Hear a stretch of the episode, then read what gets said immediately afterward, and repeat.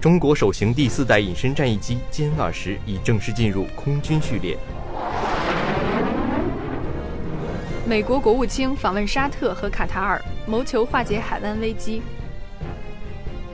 普京不排除女性成为下任俄罗斯总统的可能性。我校积极响应全国大学生征兵工作网络视频会议。这里是新闻进行时。新闻进行时。新闻进行时。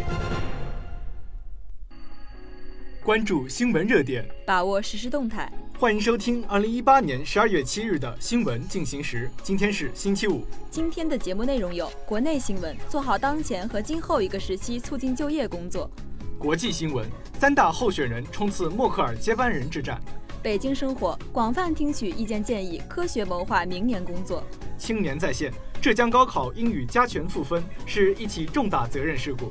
回声北化，可持续发展青年创新论坛在我校召开。校教育基金会召开第二届理事会第十次会议。评论员文章：共享单车去哪儿了？公共政策应及时助力。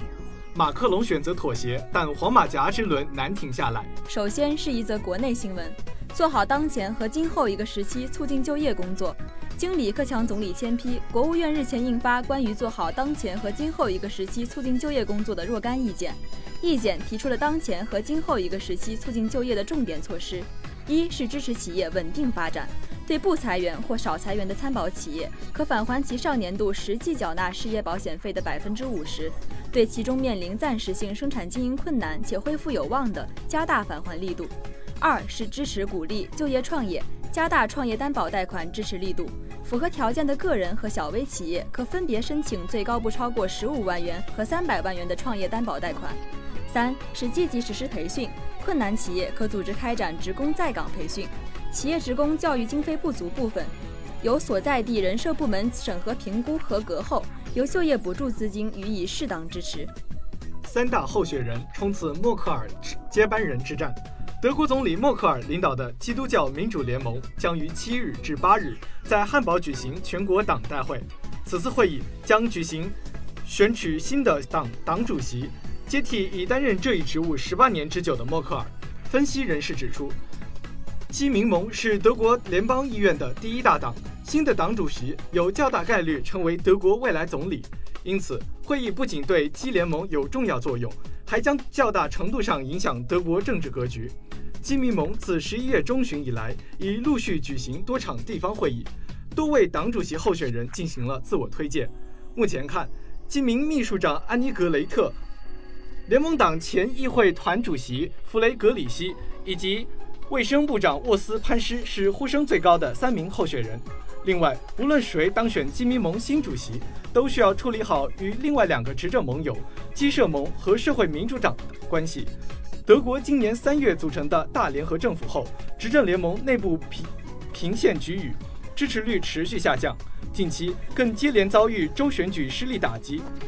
基社盟和社会民主党都高度关注基民盟的领导层改革。有可能根据此重新审视与基民盟的合作前景。北京生活广泛听取意见建议，科学谋划明年工作。十二月四日、五日，市委副书记、市长程吉宁连续主持召开三场座谈会，与基层一线人员、科技创新企业负责人和城市运行服务企业负责人深入交流座谈，广泛听取大家对明年工作的意见建议。他强调，明年大事多、喜事多，对全市工作提出了更高要求，要坚持以习近平新时代中国特色社会主义思想为指导，深入贯彻落实党的十九大精神和习近平总书记对北京重要讲话内内容，全面实施新一版城市总规，以服务保障新中国成立七十周年庆祝活动为纲，科学谋划明年全市各项工作，持续推动首都首都高质量发展。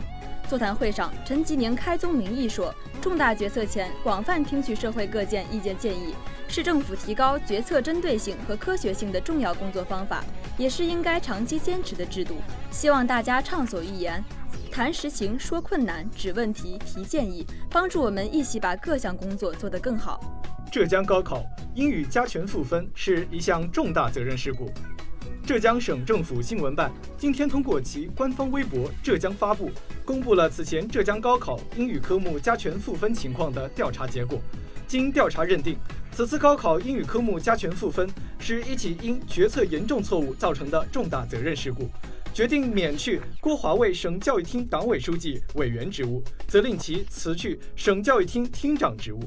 浙江省教育考试院盲目执行上级领导的错误意见，造成严重社会后果，承担直接责任。江苏省省委省政府责令省教育考试院向省教育厅作出深刻检查，对省教育考试院履行职责不利问题进行通报。省教育考试院党委召开专题民生生活问题，严肃开展批评和自我批评。回声北化可持续发展青年创新论坛在我校召开。十二月二日下午，由中国石油和化学工业联合会、克莱恩联合主办，北京化工大学研究生院承办的可持续发展青年创新论坛在我校逸夫会议中心多功能报告厅举行，逾二百二十名石油化工协会代表、行业高管、技术人员及化工品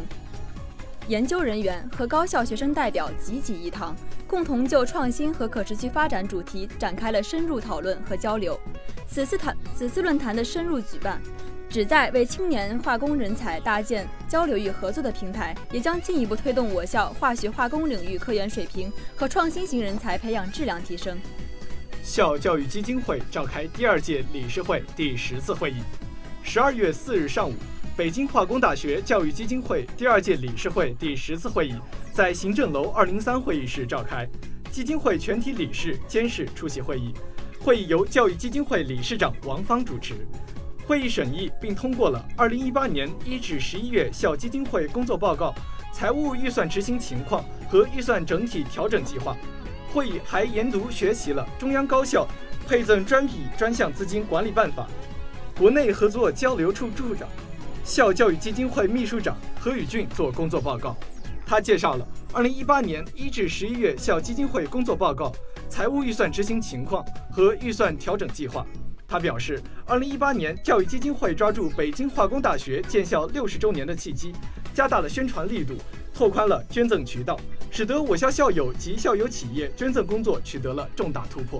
共享单车去哪儿了？公共政策应及时助力。与平台当初攻城略地、大量投放共享单车时相比，今年以来，很多用户明年明显感觉感觉到共享单车少了，尤其是在共享单车需求量大的商场、地铁口、写字楼等地，想要骑上一辆共享单车，经常需要跟别人抢，而且好不容易找到的共享单车还经常是坏的。与此同时，一些共享单车平台出现经营危机。有用户发现押金退款变得缓慢，人工客服电话难以打通，平台内部也时常传出坏消息，巨额负债，实现盈利遥遥无期，还发生大量裁员。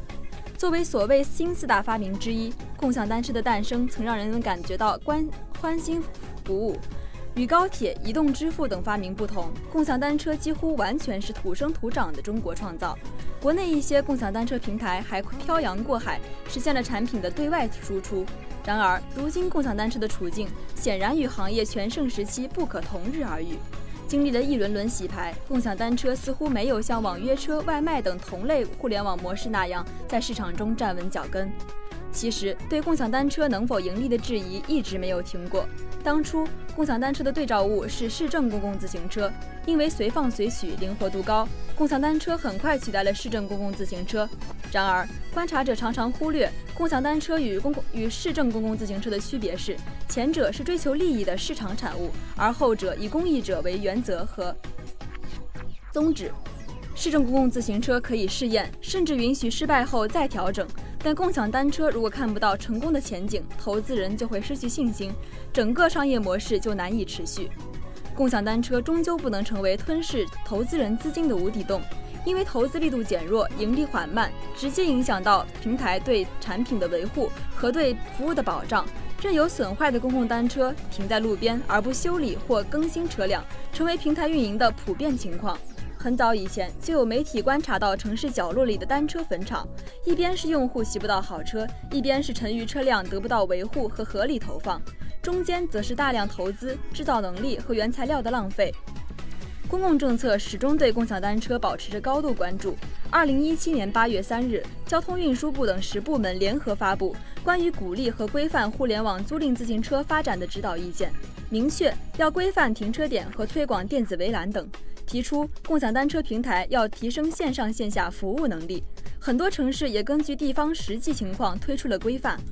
然而，此前公共政策对共享单车的关注更多的侧重于管的一面，比如在行业发展增速期，为了应对共享单车对城市空间的不合理占用，不少城市宣布暂停共享单车新增投放，并延续这一政策至今。没有新投放的单车，只能依靠既有车辆，再加上共享单车使用强度大、损耗率高，自然加剧了车边少了、坏车多了的问题。如果说当初暂停共享单车新增投放有一定阶段性的合理意义的话，那么现在面对行业发展的困局，政策理应及时调整。互联网产业的格局千变万化，一些行业的发展窗口转瞬即逝，政策不能走在行业调调整的后面。而且从市场开放的角度来看，长时间停止共享单车新增投放是不利竞争的。老的平台发展不下去，新的平台又进不来，这样的市场难以取得良性发展。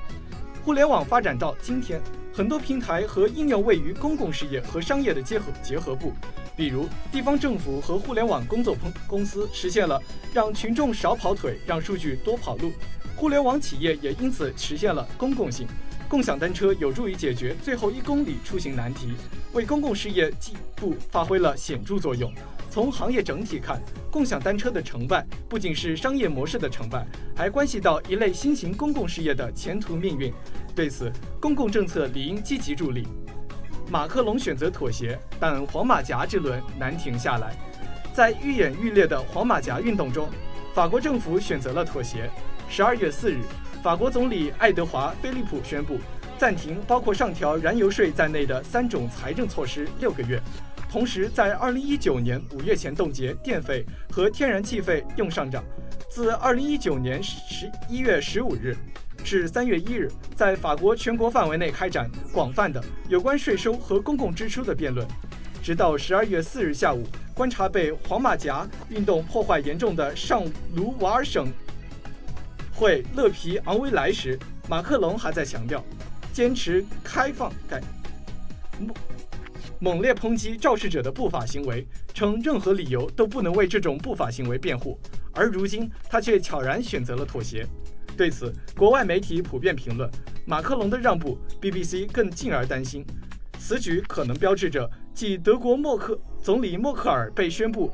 进入退休倒计时后，又一个欧洲。抵御积极民粹浪潮的堡垒即将被攻破，欧洲乃至整个世界都将受到这种民粹冲击波更汹涌的冲击。但许多法国国内观察家对此持谨慎态度，他们指出，马克龙其实是且战且退，采用的是丢车保帅的弃保战术，试图通过风口浪尖上的几项公共开支、授税政策让步，换取马黄马甲的偃旗息鼓。从而为攸关自己执政战略大局的全盘改革大计争取必要的时间和空间。必须注意到，马克龙本人始终未亲自出面安抚愈来愈躁动不安的黄马甲，而他在勒皮昂维莱发表的那番强硬言论，是在菲利普宣布妥协后几小时，这也足以表明他退一步进半步，以时间换空间的意图。而这一如意算盘能否如愿，很难。作为一颗从社会党内讧中游离出来，在很短时间内迅速崛起的政治新星，马克龙缺乏法国传统左翼、右翼甚至中翼政治家所普遍拥有的基础广泛、立场坚定的基本支持群体。他的前进党甚至比他本人的政治生命更加年轻，是一个可供安乐、难共患难的根基浅薄的群体。由于他的当选，打破了法国第五共和国长期维持的微妙的政治生活平衡。不论中左、极左、中右、极右、新老中间派，绝大多数绝大多数激进党以外的政治势力，都对突然陷入黄马甲运动围攻窘境的马克龙，保持一种幸灾乐祸，甚至趁火打劫的态度。尽管他的碳税政策实际上是延续左翼执政时的政策和一贯主张，而改革养老金和失业保险制度、减少公共开支，则是右翼执政时一直想做却做不到的事。更让人啼笑皆非的是，部分极左和极右翼民粹人士却在打倒马克龙的大旗下，破天荒地在马黄马甲运动中携起手来。更让马克龙感到棘手的是。黄马甲并不是一个成熟成型的实体，而是由一群政治底色不同、政治诉求各异的上街者组成的松散群体。他们中许多人连抗议碳税这个基本诉求，都在很大程度上带有借机宣泄对生活压力或政治空气不满的想法。一些后期加入者更有趁乱起哄的意图。在这种情况下，又有谁有能力登高一呼，让已经隆隆滚动的黄马甲之轮停下来？最后是今明两天的天气预报：今天最低温度零下十摄氏度，最高温度零下五摄氏度；明天最低温度零下十摄氏度，最高温度零下三摄氏度。以上就是今天节目的主要内容。编辑徐鹏杰，播音石佳琪、张翠龙，导播赵伟军。感谢您的收听，我们下期再见。再见。